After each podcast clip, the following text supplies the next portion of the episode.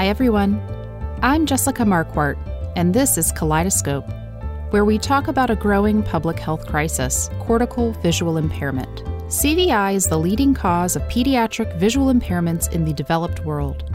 CVI is brain-based and interferes with the person's ability to make sense of the visual world. Like many of you, I have a child with CVI. My daughter Grace is 7, and she loves to express herself through dance and to play school with her younger sister. She wants to be a teacher someday. But here's what's different about a kid with CVI. She doesn't have visual access to the world around her. Even though Grace reads print, she has a very hard time interpreting illustrations in children's books. Even though she's great at math, she can't recognize her friends' faces to find them on the playground. This puzzles a lot of people, and it puzzles them to learn that her vision is improving. Yes, I said improving.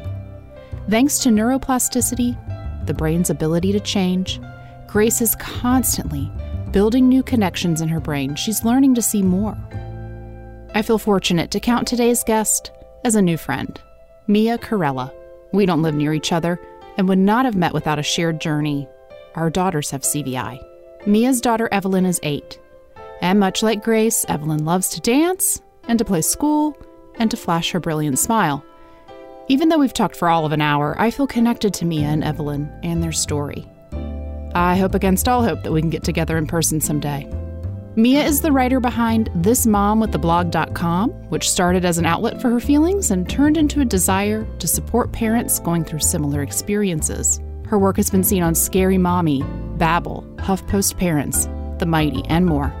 Oh yeah, and she's the recent recipient of the 2019 Mom 2.0 Summit Best Writing Award. Here's our conversation.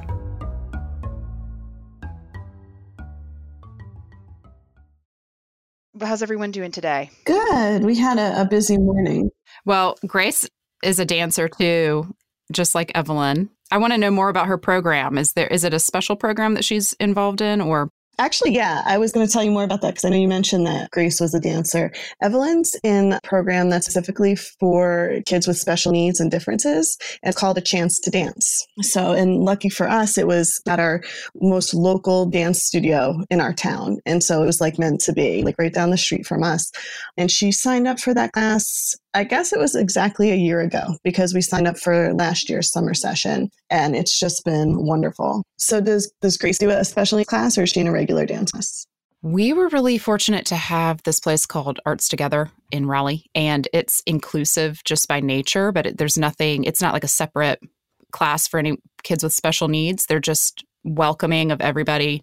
So I felt comfortable sending her there, and it's been a good experience. They even have hi, Liz.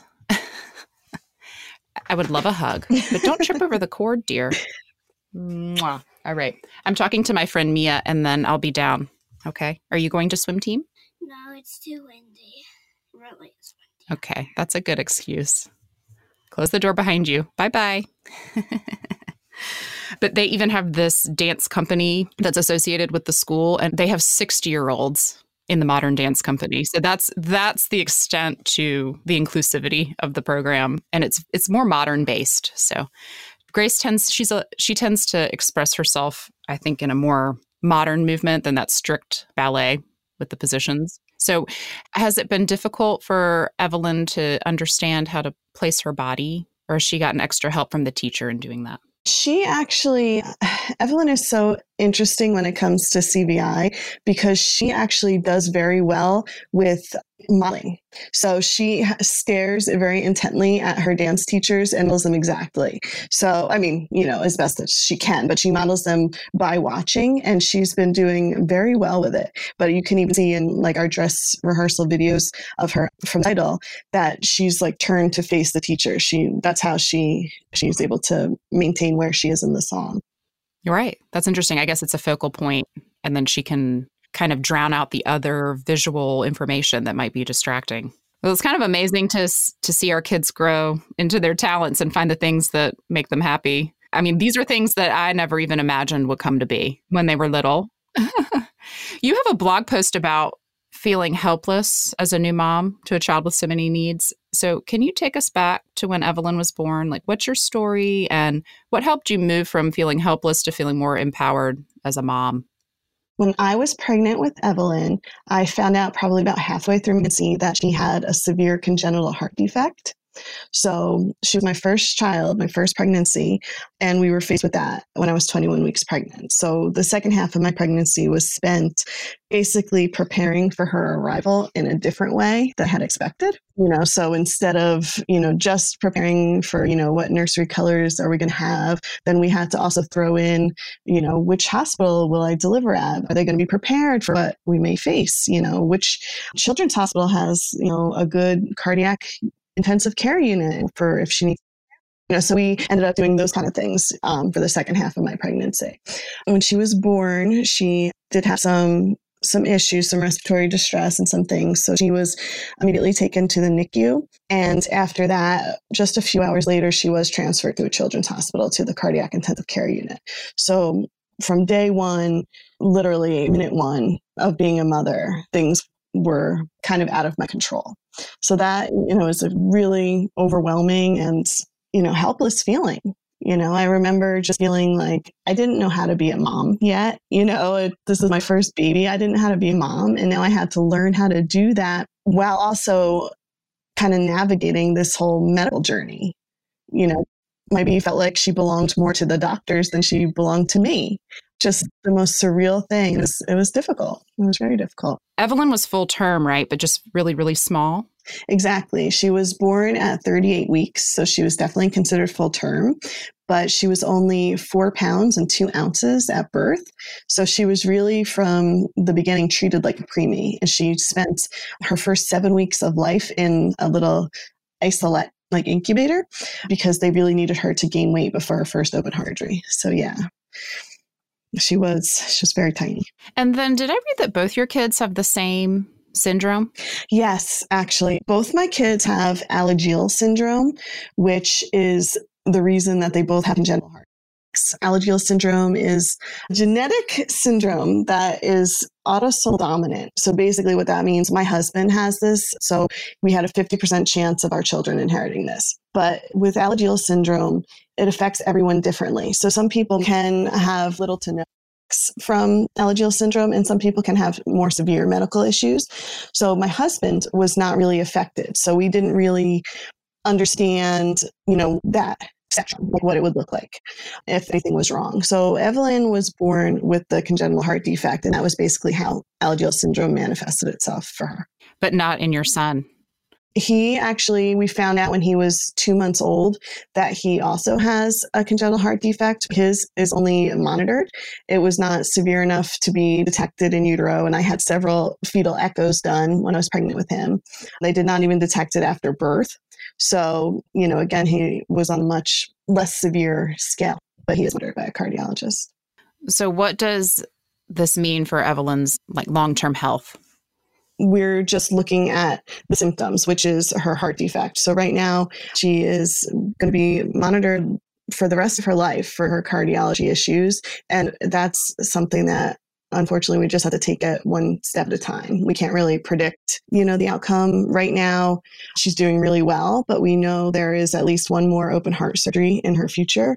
So as we go for our checkups, we every time I go, I have the anxiety of this, the day that I'm going to be told it's time, you know, for the next surgery. So it's kind of like a wait and see. So adults are living to very old ages with congenital heart defects now. The medical developments are amazing and so many things have changed over the years that there's very good outcomes happening now. We don't know, we can't predict what that is. Anxiety provoking. Yeah. So, but it sounds like since it's a rare genetic syndrome, you have to explain it to doctors? Yeah. So sometimes? It's kind of weird. Alagille's is the reason that Evelyn has her heart defect, but often we forget that she has Alagille syndrome because it's not so much the syndrome itself, it's the symptom, which is the heart defect. That's what we focus on and that's what we go to. And she does go to a gastroenterologist that you know, monitors overall health for the Alagille syndrome because it's usually considered a more of a liver disease, but her liver thankfully is fine. But a lot of times I kind of forget that she has the Alagille. But when I do have to go to a new doctor, a new medical professional and tell them Evelyn's medical history, and a lot of times doctors are like, can you spell that? I'm not sure what that is, you know? And so it's a very weird feeling.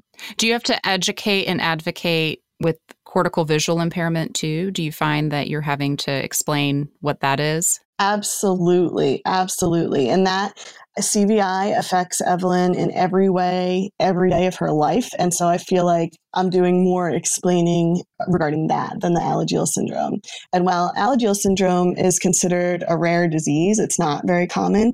I know CVI is not really rare, but it's really not well known. So it's so much explaining that has to do. And it's very frustrating to have to feel like you, the parent, is the expert, and we have to educate the educators and educate, you know, the medical professionals. It's hard, you know. You know, it's kind of like you were learning to be a parent, learning to be a special needs advocate, and learning to speak the medical terminology and then translate it into what that means for your child day to day and be able to explain that, you know, in a way that gets people's attention. So it's kind of been a progression. Like when Evelyn was born, we had to triage. So at that point, I was in medical mode. You know, I had to learn all the terminology, learn about her cardiology, anatomy, learn about, you know, all those things. And then as it progressed and as she got older and now is school age, now it's totally turned into being more of a special needs advocate when it comes to her education and those kind of things. So it's definitely been a long progression over the years. What does CVI mean for Evelyn in her day-to-day life? How does that look for her? Well, Evelyn is at the end of phase 2, CVI. When you look at her, you would not realize that she had a visual impairment, which, you know, is common for kids with CVI. So it's difficult to, when you meet new people and to explain what's going on with her.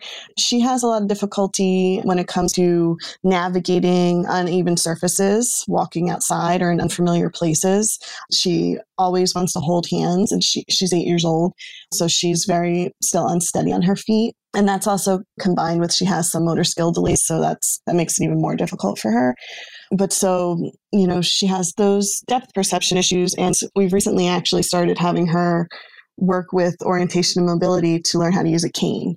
So that has started this school year. She started, you know, having those services, and we now have the cane at home. So when we go out to new places or to Target or, you know, anywhere she's not familiar with, we make sure she brings her cane and is practicing using that to increase her independence. That's great. And it's also a cue to other people that she does have a disability. Right.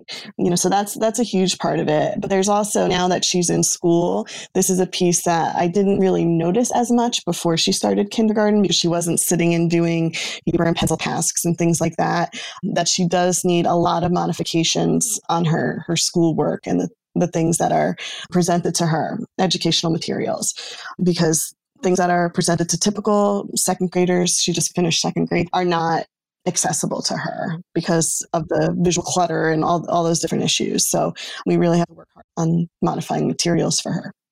Mm-hmm. How did you advocate for that in the IEP meeting? This is a work in progress, you know. So when Evelyn started kindergarten, we did not yet have a medical diagnosis of CVI. So we knew that Evelyn had CVI. We suspected it from probably about 5 months old when she started getting early intervention services. We were very lucky to have gotten an amazing vision therapist who was trained by Dr. Roman and knew about CVI. So she, in one of her first sessions with Evelyn, recognized that she thought this was what Evelyn had. And of course, at that time, I had no idea what it was. I never heard of it before. So Evelyn got nice vision services through early intervention and then the intermediate unit before starting school. So we never had to pursue a medical diagnosis. Everyone was, you know, just accepting this is what she has. We'll, you know, treat it as if she has this. But once we got into public school, they weren't so willing to do that without the medical diagnosis. So that's when we had to pursue that. And we did get her diagnosed officially in kindergarten. So Since we got our official diagnosis, it's been kind of trial and error. I've been sharing what I know, and I've been bringing people. I've brought experts to actually Evelyn's first vision teacher. I brought with me to some IEP meetings to help her educate the team. And then finally, entering second grade, we were able to get a CVI endorsed teacher of the visually impaired on our team. So we are very lucky. This has been the best year yet, with getting proper services. So that was great. Yes. Yes. And each IEP meeting, though, it takes a huge emotional toll, doesn't it? Oh, yes. And CVI or not, IEP meetings are brutal, to be honest. They are so intimidating for me anyway. This is my experience. I feel I'm a shy person. I go into this room and there's so many people around the table and I just feel, kind of intimidated to start. And then you basically sit there for hours and listen to all the weaknesses that your child has. And of course, people will say their strengths and things like that too. But as a mom, what stands out is, oh my gosh, listen to all this that they're saying about my child, my wonderful child, they're saying all these negative things, and it's hard. And then on top of that, you have to stay calm and try not to cry and keep fighting and keep advocating. And it's very hard. And not to give up. But I dig your stance on standardized tests and report cards for a child who isn't standard. And so especially as Evelyn's growing up and maybe more aware of her differences and of her grades, what do you do to remind her of her value? So at this time, we don't put any emphasis on grade report cards. We never show report cards to Evelyn. We don't even look at them a lot of the time. We, monitor her IEP progress reports and things like that. But we just celebrate any milestone that Evelyn reaches, any success, any accomplishment, we celebrate with her. And she loves the positive praise when, she's doing something well. She loves that, and she loves to learn, and she loves school. So it's really good. We're very happy with how she's doing. And we also make sure that we always praise her for the non-academic things, like being kind and generous and inclusive of other people, those kind of characteristics too, because honestly, those are more important than what grades you get in science in second grade, Yeah. I love that she loves school. She does. Oh my gosh. I'm so lucky. She wants to go to school every day. When there's a vacation day, she misses her teachers. When we have free time at home and, I want her to play something independently, what she likes to do is get out a notebook and a pencil and write sentences or make up math problems. And this is what she does for fun. Oh my gosh. She and Grace are so much alike. All these things you're saying, that they love to dance, that they love school. Grace's favorite play activity is also kind of school related things, particularly math and writing. I love it. She loves school. She even has summer school. And it blew me away because we got in the van this week and for the first day of summer school, and she was so excited to see her teacher. She said, I cannot wait to see her. And it's good because they're going to have to work harder than everybody else for the duration. So that they find enjoyment out of it is great. Yeah. And that's why, another reason why I'm fighting so hard to make sure she's getting things that she needs, because I don't want her to get to a point where she starts feeling frustrated with the work or what, she deals with at school. And I don't want her to lose this love of school that she has. It's amazing. And she also is counting down the days until that starts. So good for her.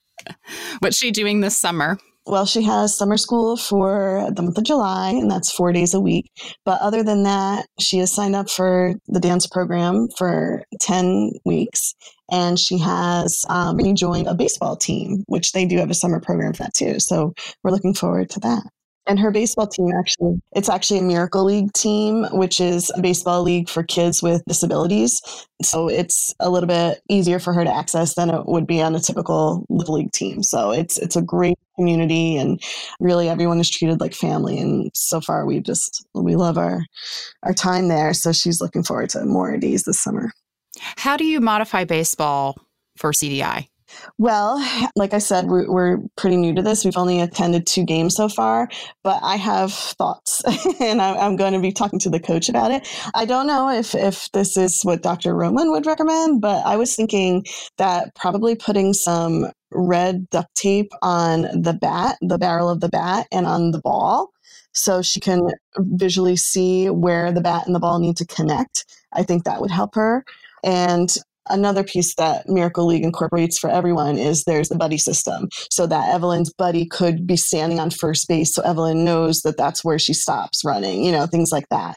Because obviously, I don't think we can make all the bases bright red, but, little factors like that, having her buddy and, I could talk to the buddy about different things. But I'm really kind of brainstorming about this red duct tape idea, because red is Evelyn's preferred color, and it seems to help her a lot to incorporate that when she needs to focus on small targets. Yeah, that makes sense to me. I will look forward to hearing how it goes. That's cool. Yeah. And the Miracle League coaches seem very open, so I think they'll be receptive to ideas. So I'll let you know.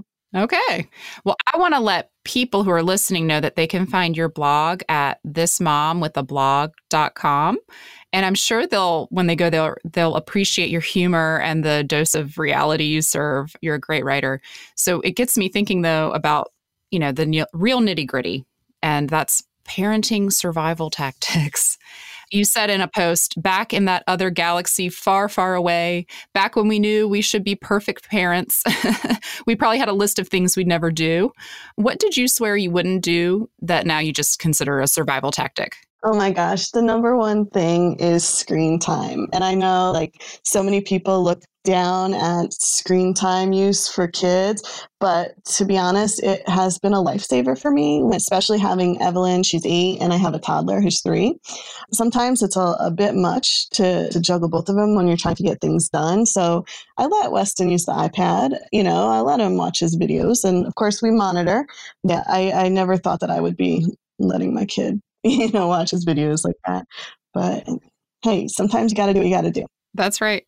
And I bet for Evelyn, the iPad is a helpful tool. Does she use that to read? Yeah, we try. She does read regular books well, but we try to get ebooks for her because she likes to be able to enlarge and isolate, different pieces of text and things like that. So we do a combination. It's very helpful. You just mentioned Weston, and you had written an open letter apologizing, to all the siblings out there who have a brother or sister with special needs. What inspired you to write that? Mom guilt. I often, and still, even after writing that letter, and obviously he's 3, he hasn't read the letter. Someday he'll see it. But having a child with special needs, especially now one in school that has homework and everything, takes up so much time. And so a lot of time I feel like I don't give him as much attention. And I know in speaking with other moms of kids with special needs, that's kind of a common feeling that we worry that we're not giving enough attention to our other children. But, he seems happy, doesn't seem affected in any way, but my mom guilt, that's kind of where everything's stemming from.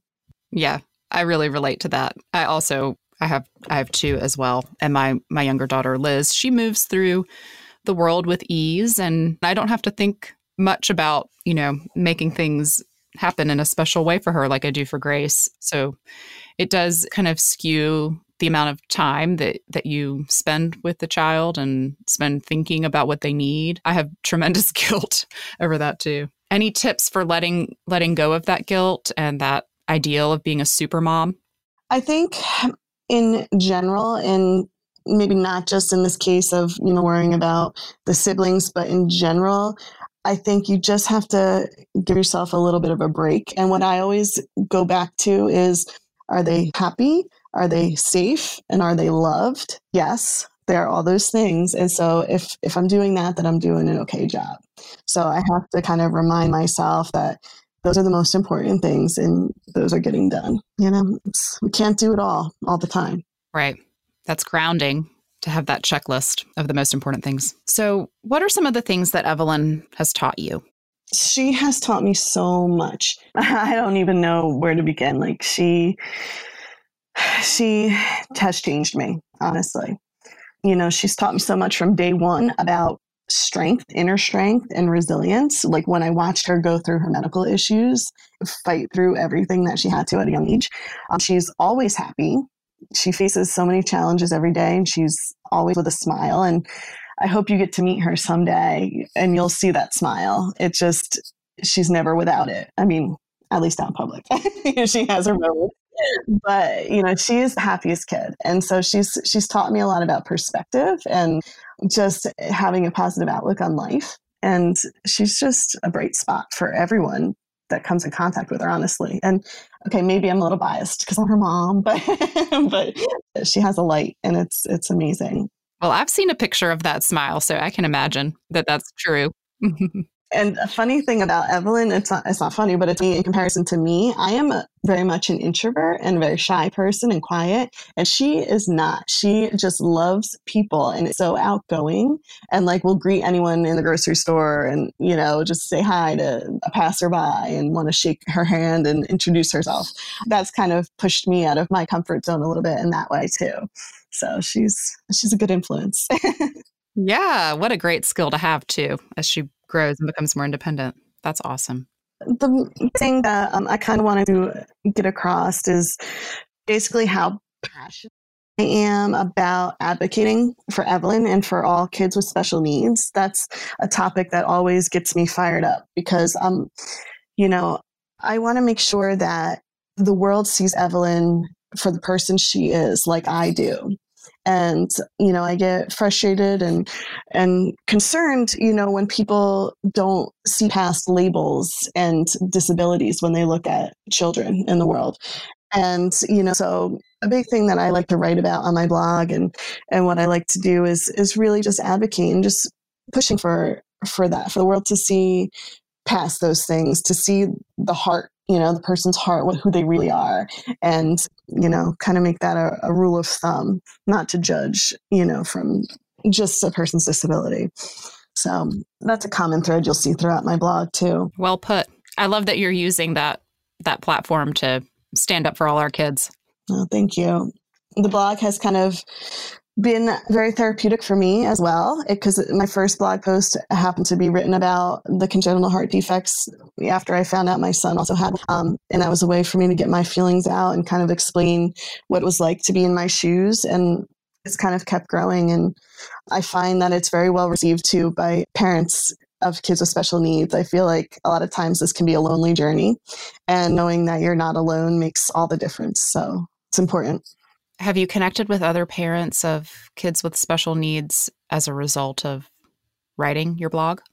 I get comments all the time and sometimes messages from people saying like, wow, you just said exactly what I've been feeling, or I've written this myself and things like that. And it's just very affirming to me, like to know that people are hearing my words and that they are helping some people. The other day I had a comment that said, wow, this post was really needed and felt like a hug from someone who understood. And that just kind of stuck with me. And, you know, it makes me want to keep going, you know? So yeah, I've definitely connected. And I think, you know, some people have found the reassurance that they needed, or just the validation that they needed, that they're not the only ones feeling the way they are. Yeah, that's got to be so rewarding. And I think that we all just need to keep talking about and being honest about our experiences and the highs and the lows of it, because, you know, the more it's put out there into the world, I just think, you know, the more empathy we have for one another, we'll learn from each other. It also has this advocacy message too. So well done. Thank you. And like you mentioned earlier about the humor, I try to keep humor in what I do because we're just moms like everyone else. And, you know, mom life is funny sometimes and not so funny other times, but it's a mixture, even if you're a mom with kids with special needs or not. So you gotta laugh. That's right.